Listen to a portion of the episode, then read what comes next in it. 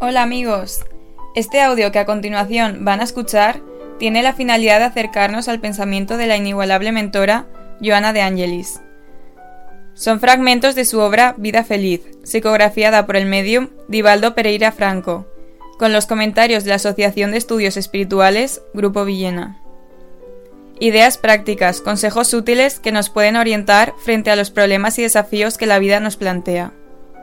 Esperamos que os guste.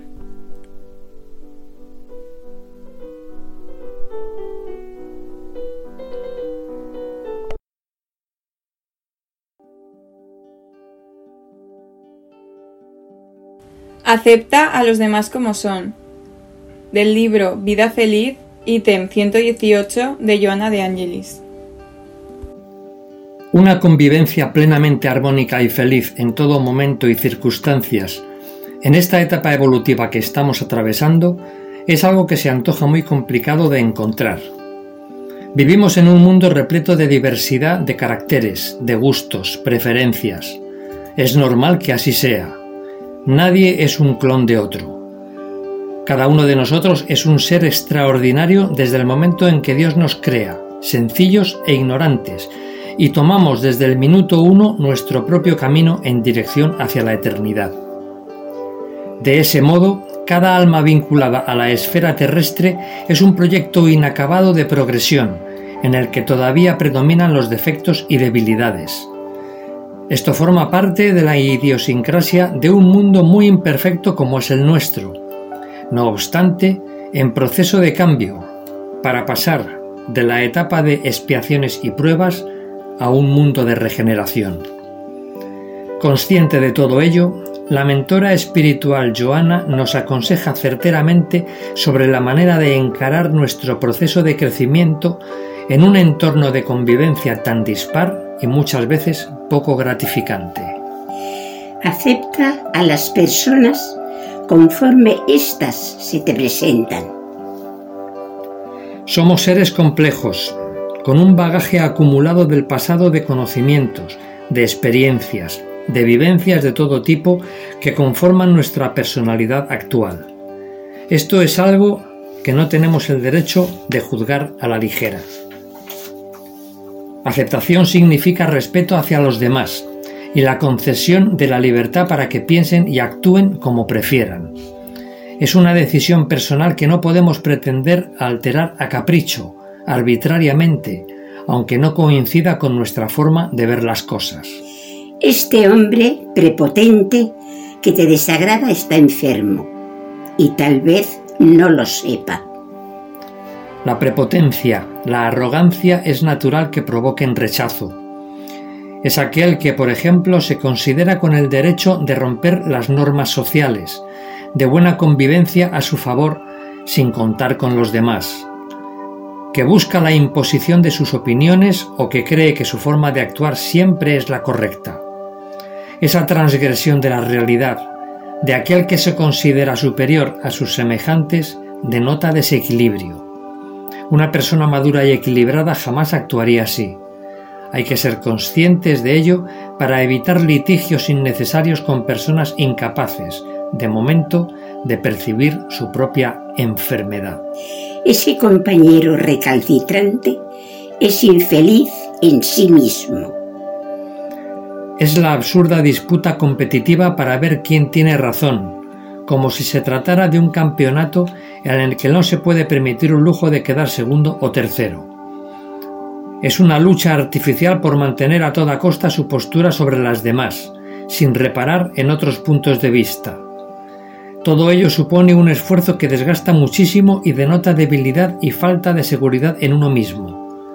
Suele ser la manifestación de una baja autoestima que reclama, que busca atención y valoración por parte de los demás. Aquel conocido exigente sufre de los nervios. Aquel que exige se encuentra desubicado, fuera de sí. Solo necesita una chispa, la más mínima oposición, para desatar el volcán que lleva dentro. Se trata de una amargura interna que se traduce en nerviosismo, intranquilidad, desasosiego, una tormenta interna insoportable que termina por estallar a la menor ocasión unos que parecen orgullosos son apenas portadores de conflictos que procuran ocultar. Es la máscara, la pantalla con que la persona en conflicto se manifiesta. Una postura de aparente seguridad o fortaleza que no se corresponde con la dolorosa realidad interna que está viviendo y que trata, por todos los medios, de ocultar. Otros, que se presentan indiferentes, experimentan miedos terribles. Disimulan como pueden su inseguridad, sus miedos, para no sentirse señalados o vulnerables a los ojos ajenos. Una indiferencia aparente que, en cuanto se hurga un poco en las heridas, quedan de manifiesto las preocupantes dudas y recelos que residen en el interior de la persona. La tierra es un gran hospital de almas. Efectivamente, este mundo es un gran hospital repleto de almas con una enorme variedad de conflictos pendientes de resolver. Heridas y enfermedades del alma generadas a lo largo del tiempo, tanto en otras vidas como en esta. El Maestro Jesús, lleno de compasión, acudió en excelso sacrificio hacia nosotros para rescatarnos de los hondos precipicios de la ignorancia y de la maldad nos trajo un mensaje de amor que permanentemente resuena en nuestro interior, pero del que nos cuesta mucho sacar partido, ponerlo en práctica para salir definitivamente del abismo, de la oscuridad, para encontrar la luz sanadora. Quien te vea apenas superficialmente no tendrá cómo analizarte con acierto. Vemos y analizamos según el prisma personal que cada uno de nosotros poseemos. Nos dejamos llevar por las apariencias, sin ahondar lo más mínimo. Condenamos sin concederle a los demás el derecho a la duda, a pensar bien sobre ellos, apoyándonos en una premisa injusta, muy popular, que dice piensa mal y acertarás. Los prejuicios y las habladurías suelen hacer también mucho daño a la hora de analizar las situaciones y comportamientos ajenos. Nos vamos a equivocar casi seguro concede la libertad para que cada uno sea conforme es y no como pretendes que sean. No puede existir verdadera concordia, fraternidad o buena convivencia si no aceptamos a las personas tal y como son. Venimos al mundo a transformarlo, sí, pero desde la propia transformación interior. No nos engañemos con espejismos. Debemos potenciar aquello que nos une para trabajar en armonía juntos y la sabiduría para aceptar y conceder a los demás la suficiente libertad para que escojan también su propio camino, sin imposiciones, sin condiciones, con absoluta transparencia. La lealtad no está reñida con la libertad de acción. No somos prisioneros unos de los otros, y aunque podamos tener obligaciones y compromisos comunes, no todo se debe medir de manera estricta o inflexible. Del mismo modo, no puede existir identificación con un proyecto común si constantemente estamos cortando las alas a los demás, abortándoles sus iniciativas, su manera de ver la realidad, su propia realidad, que no siempre podrá coincidir con la nuestra. Es su derecho y también el nuestro.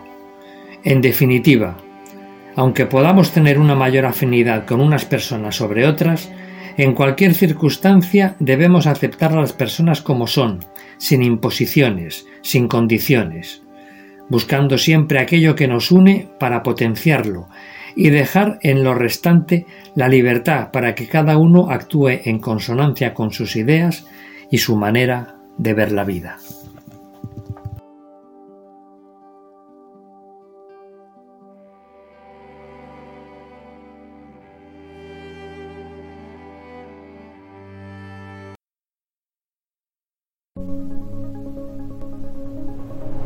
Bien amigos, esperamos que os haya gustado este audio. Recordaros que podéis visitar nuestra página web www.amorpazycaridad.com, donde podréis encontrar información sobre estos temas relacionados con la espiritualidad y el conocimiento.